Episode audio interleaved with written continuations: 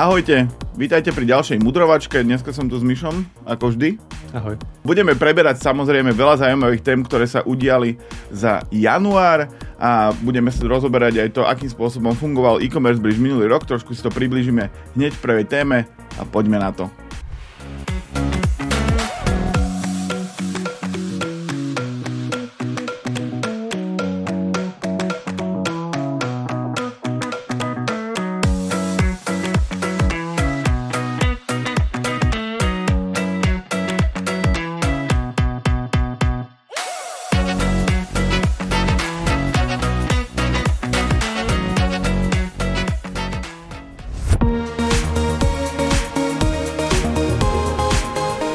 Som začal trošku ako keby zhrnutím toho, čo sa udialo v e-commerce bridge minulý rok, teda v roku 2023. Mali sme 10 konferencií po celom Slovensku, bol to celkom záhul, takže tento rok sme to upravili na 11, aby to bolo ešte horšie. Začali sme s týmto obľúbeným formátom Mudrovačka, na ktorý sa práve pozeráte, prípadne ho počúvate. Budeme s tým pokračovať aj na budúci rok, takže sa môžete tešiť na 12 takýchto dielov. Pripravili sme 52 týždenných súhrnov, to neviem, že či diváci a poslucháči poznáte, sú to pondelkové také súhrny, že keď ste nesledovali e-commerce bridge minulý týždeň, tak sa môžete pozrieť na to a vrátiť sa k tomu spätne. Napísali sme 530 noviniek z domova aj zo sveta. Vzniklo 56 rozhovorov z ľudí z fachu. Môžem vám ešte prezradiť, že od budúceho roka, teda to od tohto, budeme mať aj štúdio v Prahe, takže to bude taká novinka, že budeme natáčať aj viac s českými hostiami, ktorí sú nemenej zaujímaví ako tí slovenskí. Plány pre rok 2024 sú veľké, ako som spomínal, budeme mať 11 konferencií, niektoré mesta, v ktorých sme boli, sme vynechali, ale nejaké sme pridali, samozrejme ich bude 10 konferencií po celom Slovensku a jedna v Bratislave, ktorá bude zase na konci novembra, teda už úplne na prelome novembra a decembra. A takú väčšiu vec, ktorú chystáme, sú európske verzie Bridgeu, teda ako keby francúzska verzia, nemecká a tak. Budú to trošku osekané verzie, ne, nebude to presne to, čo poznáte zo slovenskej alebo českej verzie, ale verím, že to bude mať úspech a bude to fungovať v rámci tejto cieľovej skupiny. Bude ich cca 20 do konca roka, takže tiež to bude celkom zaujímavý projekt a verím, že nás to posunie ďalej. Páčilo sa mi, ako si to pozitívne začal na začiatku, že budeme mať 11 konferencií na miesto 10, tak som si tak iba povzdychol, že už viem, čo ma čaká veľmi dobre. tak už si na to zvyknutý, vieš. tak musím, jak sa hovorí. Ešte možno by som povedal, že vlastne v rámci tých konferencií bude štvormesačná pauza v lete, teda budú vlastne každé 3 týždne, potom budú 4 mesiace pauza a potom vlastne budú 4 po tej letnej pauze, pokiaľ si dobre pamätám. Tam je možno zaujímavosťou aj pre vás, eh, diváci a poslucháči, že budeme mať nový formát, teda okrem troch partnerských prednášok, ale tiež expertov. Vo svojom obere budeme mať aj dvoch hostí a na záver pre účastníkov fyzickej udalosti bude aj panelová diskusia, takže rozhodne sa oplatí chodiť na tieto konferencie a už teraz vieme povedať, že Bardejov sa vypredal v počte 70 ľudí, takže my sa veľmi tešíme a veríme, že aj ďalšie mesta budú takéto úspešné. Ja dnes budem začínať témou o online trhoviskách a teda marketplaceoch, o ktorých sme sa rozprávali v minulosti pomerne často. Išlo teda najmä o Kaufland Marketplace, s ktorým sme aj spolupracovali v rámci roka 2023, ale okrem neho prichádza aj Allegro Group, ktorý vlastne kúpil Český mall, snaží sa tu rozmáhať a počas roka 2024 môžeme od nich očakávať veľké veci. Ale nie je to žiadna novinka, marketplace tu fungovali aj v minulosti, za zmienku stojí rozhodne Heureka, na ktorú sme všetci veľmi zvyknutí. Heureka sa taktiež posunula v priebehu rokov, už to nie je len porovnávač cien, ale dokážete tam akoby inzerovať svoje produkty a nemusíte prakticky vlastniť ani vlastný e-shop. Ale má to aj svoje e, rizika a má to svoje výhody rizika to môže mať v tom, pokiaľ sa spoliehate iba na tento komunikačný kanál, tak sa môže stať, že marketplace sa rozhodne odísť z vášho trhu a nemusí to ďalej fungovať. Taktiež tam nemáte taký dosah možno na hodnotenia zákazníkov, na skladové zásoby a jednoducho pokiaľ sa dohodnete s takýmto marketplaceom, nemusí to vždy fungovať tak, ako by malo. Skôr by to mohlo byť ako nejaký doplnok v rámci vášho podnikania vlastného e-shopu a teda spoliehať sa na marketplace ako jediný komunikačný kanál a kanál predaja nie je veľmi rozumné. Štefan, ty čo si myslíš o tom marketplace? Tak tie marketplacy sú taká zaujímavá téma, pretože všetci sa boja toho príchodu marketplaceov. Ja si myslím, že to bude značná zmena toho trhu ako takého, ale tiež si myslím, že tí ľudia pochopia, že ako fungujú tie marketplacy a že to nemusí byť úplne také ideálne, ako keď nakupujú ľudia napriamo z e-shopov. Takže určite sa treba na to pripraviť, určite treba mať ako keby tú stratégiu toho, akým spôsobom spolupracovať s čo najviac uh, marketplacami ale potrebujete mať k tomu kvalitné dáta, reálne skladové zásoby a pripraviť sa na to, že to bude takto fungovať, ale zároveň sa nespoliehať iba na tento jeden kanál, že, lebo sa môže stať niektorým e-shopom, že zrazu im 60, 70, 80% predajov budú robiť marketplacy a tých 80% objednávok bude bez toho, aby vedeli nejaké, nejaké väčšie dáta od tých užívateľov, mohli s nimi pracovať, a nemajú s nimi vytvorený vzťah, teda je to len o tom, že dodajú, dodajú tovar a, a pošlu ho. Takže tie marketplacy sú logickým krokom, krokom však prichádza aj ten turecký Tyrendiol. Bohe, či už majú kúpenú slovenskú domenu. Musíš, musíš pozrieť. Musíme pozrieť. Akože ja neviem, či tento marketplaceový spôsob predaja niečo prinesie zákazníkovi. Akože je to pohodlnejšie, je veľa vecí na jednom mieste, môžete veriť tej značke a teda keď si to kúpite, tak to aj príde, ale uvidíme, ako sa to vyvrbí na, na našom trhu a dokedy to budete marketplacy baviť na takýchto malých trhoch, ako je Slovensko, Česko. Na záver by som možno ešte dodal, že takým najväčším úskalím v rámci týchto marketplaceov je dodanie tovaru. A teda oni keď píšu, že niečo je skladom, tak to nemusí úplne znamenať, že je to skladom tak ako keď vidíte na e-shope skladom, ale môže to byť skladom v inej krajine, v, úplne, úplne to môže zamiešať karty. A teda ľudia sa poliehajú alebo budú spoliehať na to, že to bude rovnaké ako keď si objednávajú na e-shope, ale to sú práve také tie rizika marketplaceov a môže to častokrát aj značke treba uškodiť užívateľe si budú musieť zvyknúť, že si to proste, že to nie je už ten štandardný e-shop a to bude tá konkurenčná výhoda všetkých e-shopov, že už vlastne budú sa vedieť od, oddeliť uh, od tých marketplaceov a vysvetliť ľuďom, že prečo nakupovať priamo cez nich a bude to ďalšia výzva e-commerce. Ako stále niečo prichádza. Cookie lišty, GDPR, neviem čo, tak teraz prídu marketplacy, tak nie je to vždy len také rúžové. Ďalšou takou krátkou témou je článok, ktorý som pripravoval ja, teda prečo je dôležité mať vlastnú doménu, na ktorej máte svoj e-mail, teda nie zavinať Gmail, zavinať zoznam. A prirovnal som to k rodinnému dedičstvu, teda ideálne by bolo mať tú, tú doménu s vlastným priezviskom, ako ja mám polgari.sk, včera sme riešili tu s kolegom mikolka.sk. Má to viacero výhod, prečo vy ako keby mali by ste vlastniť takúto doménu a používať ju práve na e-mail. Nie je to len z toho imidžového hľadiska, že máte mail, že ako ja, že Štefan Zavinač polgari.sk, ale ide aj o to, že vy máte priamo kontrolu nad tou celou e-mailovou adresou a tým pádom by ste on, je veľmi málo pravdepodobné, že o ňu v budúcnosti prídete. Pretože ako náhle máte zavinač gmail.com, tak ste závislí na externej službe a keď na ňu máte naviazaný, ja neviem, Google fotky, celý Gmail ako taký, loginy do rôznych služieb, vlastne do všetkých, lebo vy keď máte jeden svoj hlavný e-mail, tak máte loginy na ten e-mail všade, a keby sa náhodou niečo stalo, či už vám hacknú ten e-mail, alebo Gmail prestane existovať, alebo niečo sa tam pokazí, tak prídete o celú tú digitálnu identitu, o všetky prihlasovacie údaje a bude to akože možno aj v niektorých prípadoch až neriešiteľný problém, ale ako náhle máte vlastnú doménu a vlastný e-mail, teda niečo zavinač, niečo.sk, to niečo .sk je vaša doména, to nemusí byť zrovna to priezvisko, môžete si vymyslieť niečo iné ale ako náhle vy máte tú domenu takto postavenú, že je pod vašou kontrolou, vy vlastníte tú hlavnú domenu, aj ten e-mail, že vymyslíte si, že štefan zavinač polgari.sk, ale to môže byť hoci čo zavinač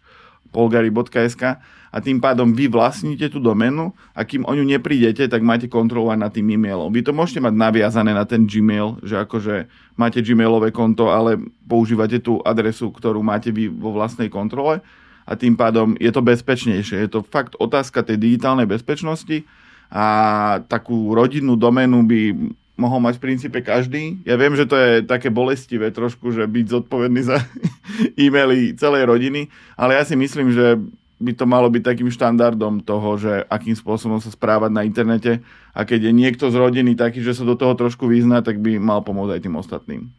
Ja som sa vžil trošku do úlohy poslucháča v tomto prípade. Však ty si známy svojimi praktikami s doménami. Medzi slovenskými marketérmi ako šmelinár. Dobrý šmelinár nikdy nie je zlý. Takže keď by ste chceli, lebo napríklad často sa stáva, že domény a, s priezviskom, ktoré je nejaké frekventované, tak sú obsadené. Ale vy môžete sledovať, že ktoré domény expirujú a nakoniec tam môžete nájsť aj tú vašu a registráciu, prípadne nejakú, ktorá sa vám páči s nejakým vašim mm, nikom, ktorý používate, alebo, alebo nejakou prezývukou, alebo tak. Čiže môžete to nejakým spôsobom využiť. A keď máte obsadenú doménu .sk, tak je rovnako bezpečné si kúpiť doménu .com, .net, prípadne .cz, .eu, de facto akúkoľvek takúto štandardnú doménu a tým pádom to využívať ako vlastný e-mail a tak sa chrániť v tom internetovom priestore. Štefana, kde môžem sledovať expirované domény? Nevieš náhodou? To je dobrá otázka, Michal.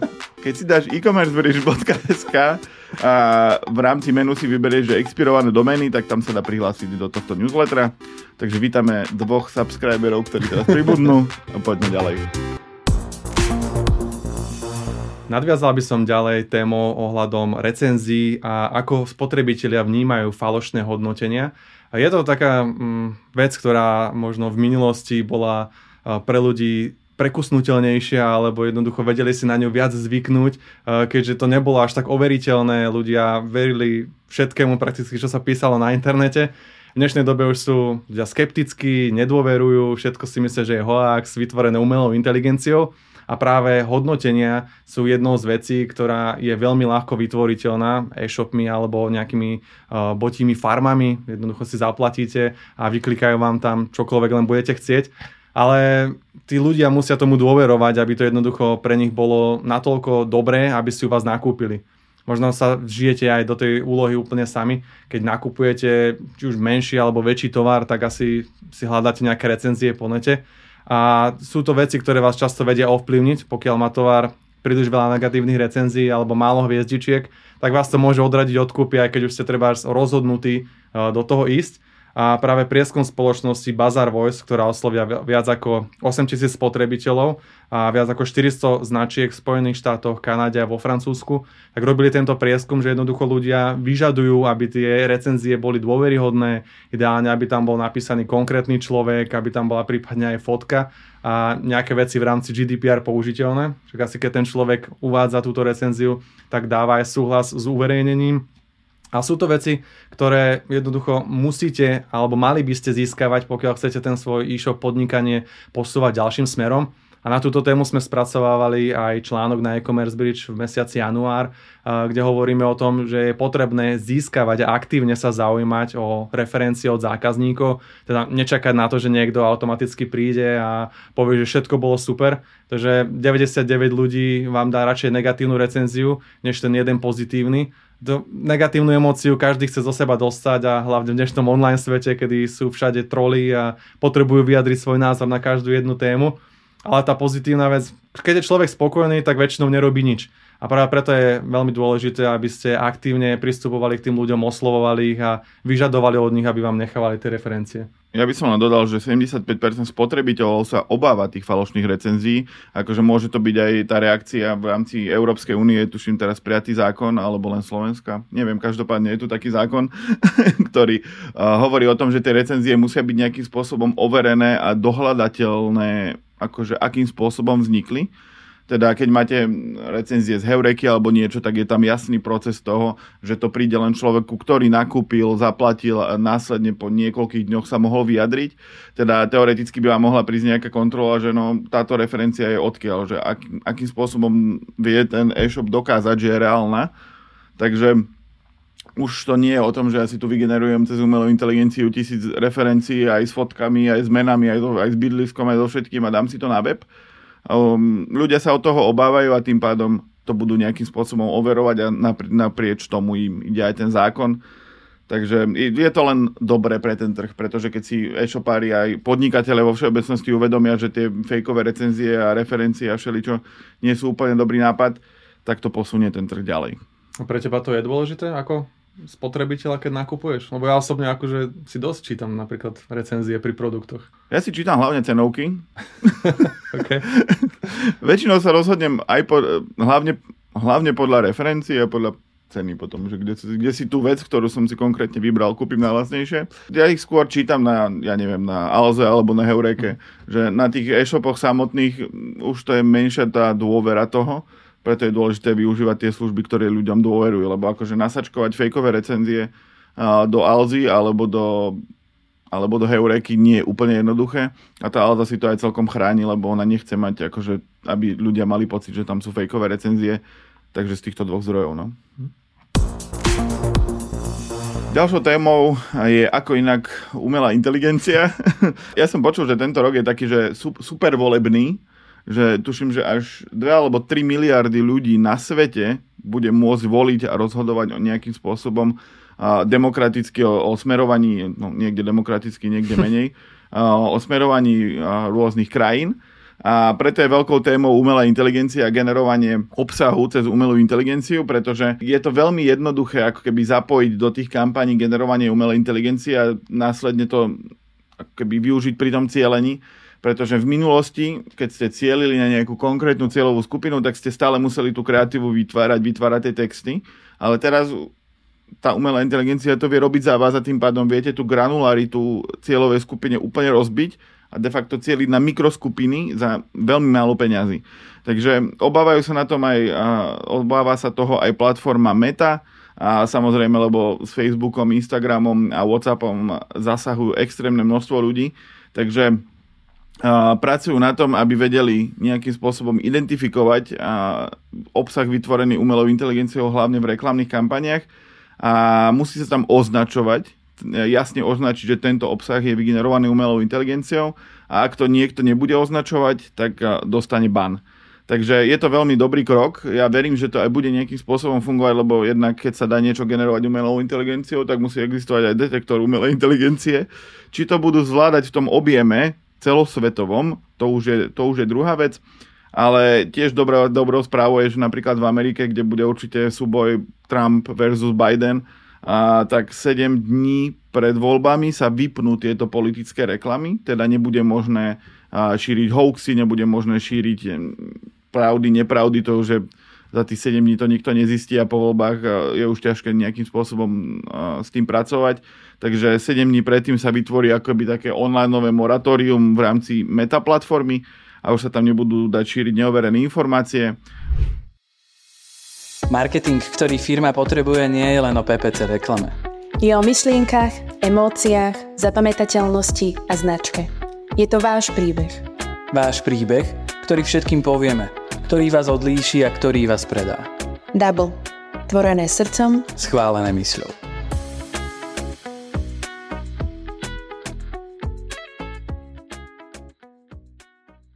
Ďakujeme Ilonovi Maskovi na X sa to bude dať určite ešte aj počas volieb, lebo jemu to je úplne jedno. A, takže jeden z dôvodov, prečo, prečo z tej sociálnej siete odísť. Ale verím, že ako keby sa tie platformy budú na to pozerať, lebo zaujíma to aj médiá, zaujíma to investorov, že či náhodou a nekrivia ako keby tie algoritmy a tie reklamné systémy výsledky volieb a hlavne Meta je normálne akože obchodovateľná spoločnosť, a väčšinou tí, ktorí investujú do akcií a sú podnikatelia a tak, tak nie sú úplne zastancom toho, aby nejaká umelá inteligencia podporovala Trumpa. Takže verím, že to, že to trošku pomôže a že aj napriek tomu, čo dokáže tá umelá inteligencia, tak s tým budú vedieť pracovať. Myslíš, že aj na Slovensku vypnú týždeň pred prezidentskými voľbami? Reklamy? Tu by mali internet vypnúť navždy. to by možno pomohlo. Ale, alebo urobiť vodičak na internet.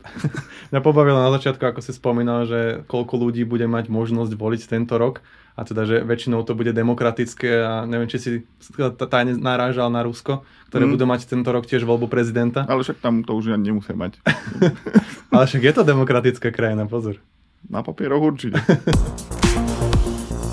Krátkou témou sa vrátime ešte k Vianociam roku 2023 a to spoločnosť Zigzag robila taký výskum alebo prieskum vratiek na začiatku januára tohto roka. A jednalo sa o vrátený tovar z vianočných nákupov. Jednalo sa o rekordný náraz 42% vratiek vo Veľkej Británii tento tovar je veľkým problémom pre e-shopy. Mm, hovorí sa o tom, že ľudia možno vracali tovar, či už bol nevhodne kúpený, ale taktiež možno trošku zo špekulatívneho hľadiska, jednoducho, že chceli vrátiť peniaze a následne nakúpiť vo väčších zľavách práve v tomto mesiaci.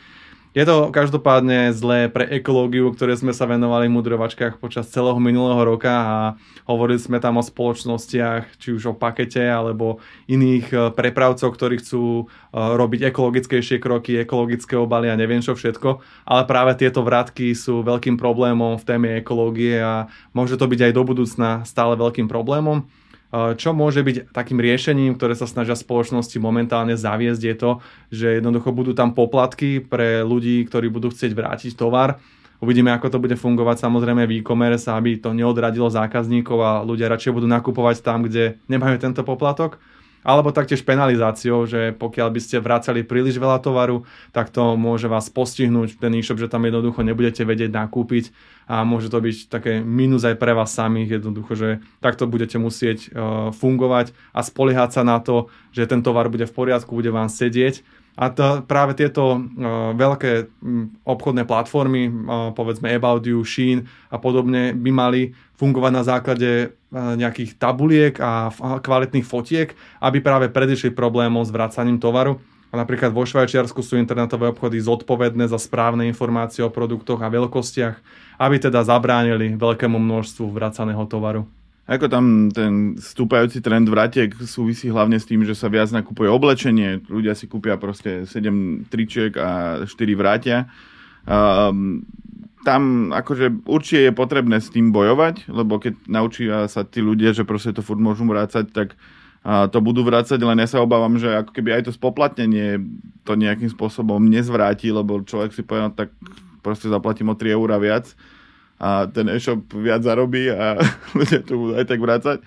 Takže možno, že tu príde nejaká v budúcnosti regulácia Európskej únie, že ako sa dá, ako sa má k tomu pristupovať, či už ako si spomínal, viacerými fotkami, nejakými nástrojmi, ako eliminovať to, aby to vôbec človek vracal, ale to zároveň bude dosť obohatenie toho celého systému, aby, aby vlastne pod ťarchou zákona museli tie e-shopy lepšie pracovať s tým, ako sa prezentovať, respektíve akým spôsobom majú mať vytvorené tie konfigurátory a tabulky veľkosti a tak, čiže toto môže byť pre ľudí dobré, pretože na jednom e-shope, ktorý je veľký a môže si to dovoliť, tak proste tam môže byť veľa vecí, ktoré sa dajú o tom produkte prečítať a na druhom môže byť len fotka cena a trojriadkový popis a z toho už človek nevie, že, že akým spôsobom to má fungovať. Možno vidie nejaká regulácia s jasnými akože informáciami, ktoré tam majú byť a ten e-shop si to len stiahne a implementuje.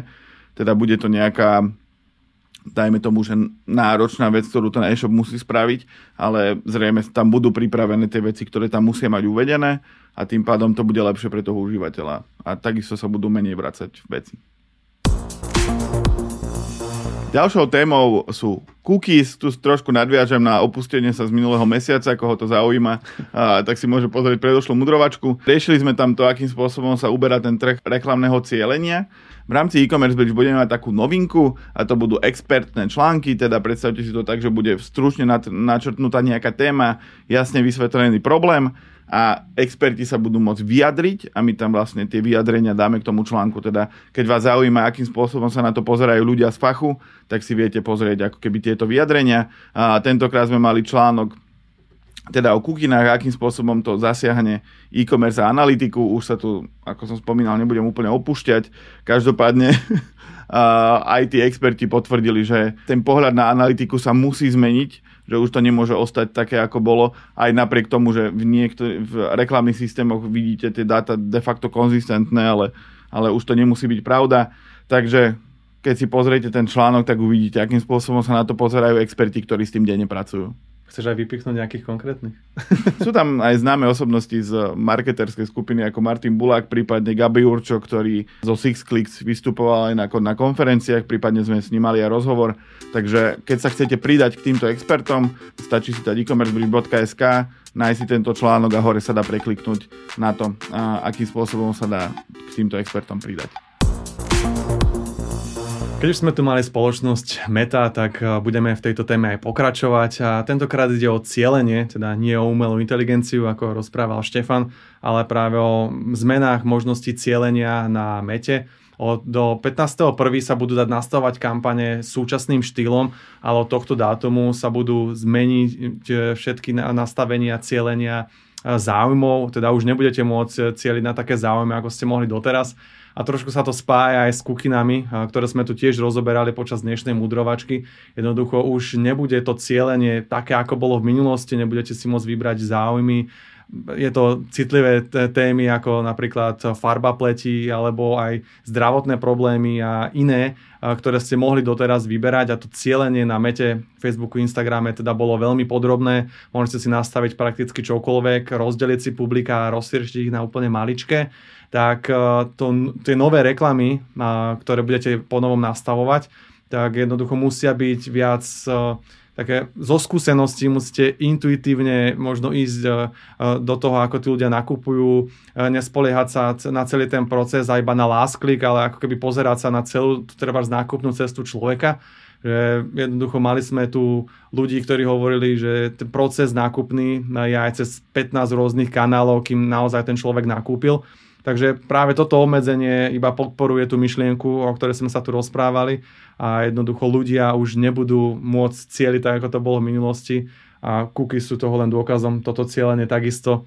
Uvidíme, či sa k tomu dokážu marketéri prispôsobiť, asi budú musieť, keďže tak bude fungovať celý trh a Meta je jedným z hlavných akoby inzerentov, respektíve platform, cez ktoré inzerujeme. A nakoniec oni odporúčajú, aby inzerenti používali možnosti širokého cieľenia alebo lookalike publika či Advantage Plus, ktoré je také ich trademarkové, eh, trademarkový nástroj, ktorý môžete u nich využívať. Ako to len smerujeme ďalej k tomu, k tej ochrane osobných údajov, nejakej korektnosti. Akože nie len sa kazí tá analytika ako taká, ale kazí sa aj to cieľenie. cieľenie. Čiže už to, stále to smeruje k tomu, viac k tomu klasickejšiemu marketingu, kedy ten performance pohľad už nebude stačiť, tak ako sme sa bavili pri, pri tej téme s kukinami. A od roku 2019 sme na e-commerce bridge publikovali stovky článkov, rozhovorov a podcastov. To všetko pre vás, našich čitateľov, divákov a poslucháčov. Okrem článkov a rozhovorov nájdete na webe e-commerce bridge aj pravidelný týždenný podcast update a rýchle denné novinky e-commerce bridge now. Preto ak chcete, aby vám nič nové z e-commerce ceny neušlo, nezabudnite sa prihlásiť na odber na sociálnych sieťach, YouTube alebo v každej dobrej podcastovej aplikácii. Na webe e-commerce bridge nájdete aj možnosť prihlásiť sa do týždenného alebo denného e-commerce newslettera. Tešíme sa na vás a ďakujeme, že ste tu spolu s nami. Ako, ako spomenul Mišo, už to bude aj o tej skúsenosti, už to bude o tom know-how, že to, to, to, to cieľenie bude musieť byť širšie, a budú tam musieť byť práve tie lookalike publika, že to nebude možné si vyklikať, že chcem tých, ktorí sa bicyklujú v bitči. už to nebude také jednoduché. A stále to bude horšie a horšie, pretože do toho budú zasahovať práve tie zákony na, na ochranu súkromia a asi s tým nič nespravíme.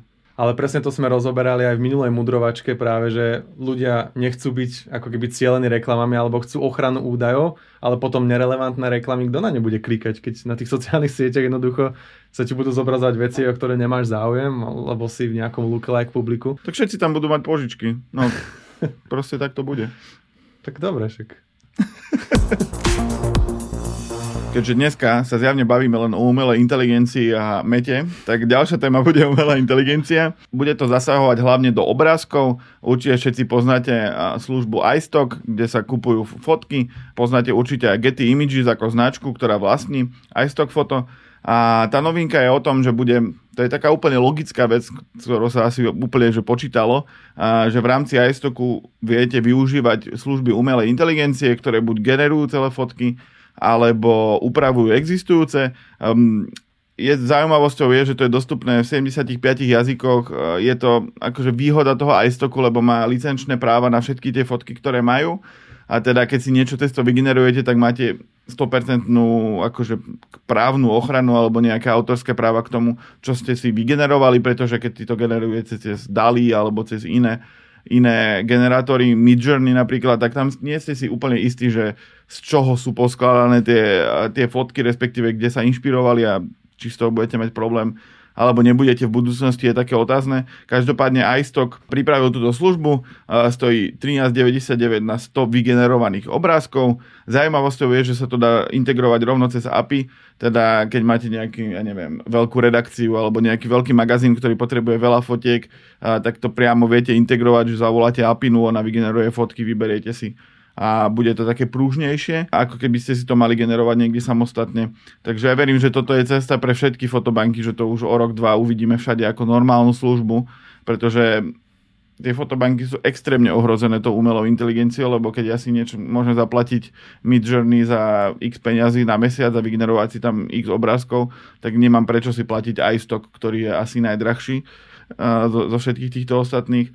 Takže Uvidíme to určite na, na Shutterstocku, na Deposit Photos a je to len logickým krokom.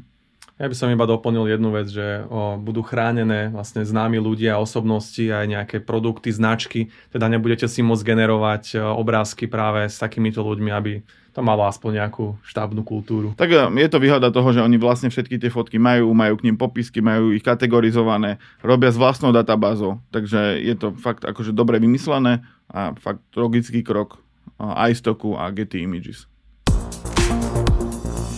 Na záver pre vás prekvapivo nemám informáciu o Mete, ale o francúzskom e-commerce a spolupráci s Alibabou, teda s čínskou e-commerce platformou. Je to čínska Alibaba? Ani neviem popravde, ale je. povedzme, že azijská, aby sme teda neškatulkovali. Je to čínska určite. to sme mali dobrý rozhovor s Michalou Královičovou o dovoze z Číny. Mm. Takže to je možno také odporúčania vsúka pre vás, neplánovaná, ale určite si pozrite aj tento rozhovor. Odzneli tam také informácie, ktoré sme nemali pravdepodobne v žiadnom rozhovore počas minulého roka, takže odporúčame. Ale teda vráťme sa k francúzskému e-commerce. Dostanú podporu od Alibaby a teda malé a stredné e-shopy budú sa môcť zaregistrovať ku tomuto gigantovi a dostanú účet Gold Supplier od Alibaby na 24 mesiacov za veľmi nízku cenu teda až 200 vybraných malých a stredných e-shopov na obdobie 24 mesiacov bude mať cenu 2250 eur bez DPH na miesto 14 000 eur, čo je teda e, markantný rozdiel. A je to práve na rozvoj exportu produktov z týchto e-shopov takou podmienkou, podmienkou, ktorú musia splniť e-shopy, aby sa mohli zapojiť do tejto výzvy, je, aby mali lokálne produkty, aby ich mali skladom, aby to jednoducho nebol iba nejaký agregátor, ktorý zhromažďuje všetko možné po trhu, ale teda niečo vlastné. A môže to ako keby veľmi výrazne pomôcť eh, práve tomu e-commerce vo Francúzsku, ktorý sme si aj minulom roku rozoberali, že jednoducho bol viackrát na úpadku, majú tam vlastné problémy, takže práve toto spojenie eh, celoštátne od Alibaby s francúzským e-commerce podľa mňa dáva zmysel. Tak ono to otvára tým lokálnym, preto to je akože nejakým spôsobom podporované aj francúzskou vládou, teda dostať tých francúzskych výrobcov na ten marketplace, na, na, do toho priestoru, kde sú všetky tie čínske firmy Takže je tam nejaká šanca, že ako keby aj tajská firma, ktorá nakupuje na Alibabe, tak narazí na francúzske výrobky, ktoré si podobným spôsobom môže dať doviesť, lebo väčšinou to funguje, ako vieme, proste z, z Ázie k nám a nie naopak. Takže táto iniciatíva je práve o tom, aby sa nejakým spôsobom etablovala Alibaba aj tým reverzným tokom, aby nie všetko išlo len z Číny k nám, ale aj naopak. A ja som dosť vedavý, že ako to bude fungovať, že či to bude akože úspešný pilot a budú to replikovať aj v ďalších krajinách, lebo je veľa lokálnych, aj malých, ale aj veľkých výrobcov aj v rámci Nemecka, Francúzska, tých veľkých ekonomík, možno aj Slovenska. A keď Alibaba, respektíve tá krajina, respektíve vláda bude chcieť to podporiť, tak je možné akože ten supply chain obrátiť a vyvážať aj do sveta. Majú aj taký názov, že odváž, odvážme sa exportovať nie, že by sa neodvážili v minulosti, ale asi to nebolo také jednoduché. A tá Gold Supplier nálepka, alebo vlastne ani nenálepka, ale výhoda, ktorá bežne stojí 14 e, tisíc eur, tak bude pre 200 vybraných malých a stredných podnikateľov na obdobie 24 mesiacov za, za 2250 eur. Takže je to super super zľava a som zvedavý, že ako to dopadne. Ďakujem za zopakovanie. Nevadí, táto informácia oznela, ale pokiaľ by ste sa chceli zapojiť, tak je to 2250 eur na 24 mesiacov. Ak ste francúz. to, je, to je dobrá podmienka. A máte lokálne produkty. A nula francúzsky počúvať, po, posluchačov a divákov je nadšená a plesajú. Každopádne, keby ste to chceli ušetriť, dá sa zmeniť, zaregistrovať firma vo Francúzsku a uchádzať sa o jedno z tých 200 vybraných malých a stredných podnikov. Veľa šťastia, ak to hovorí. Dobre, toto je asi dnes, dnešná posledná téma. Mišo, ukončíš to nejak? Môžeme. Dúfam, že sme sa dozvedeli niečo nové, zaujímavé, že ste sa možno aj trošku pobavili, ako tradične. A budeme sa na vás tešiť pri našej ďalšej mudrovačke, už obohatení o tri eventy? Dva eventy. Vlastne tretí až po, po, tej, po tej mudrovačke, takže budeme s vami zdieľať určite aj skúsenosti. Pokiaľ ste ešte nie ste pridaní, tak minimálne na livestream vás radi uvidíme a vidíme sa opäť na budúce. Ahojte. Ahojte.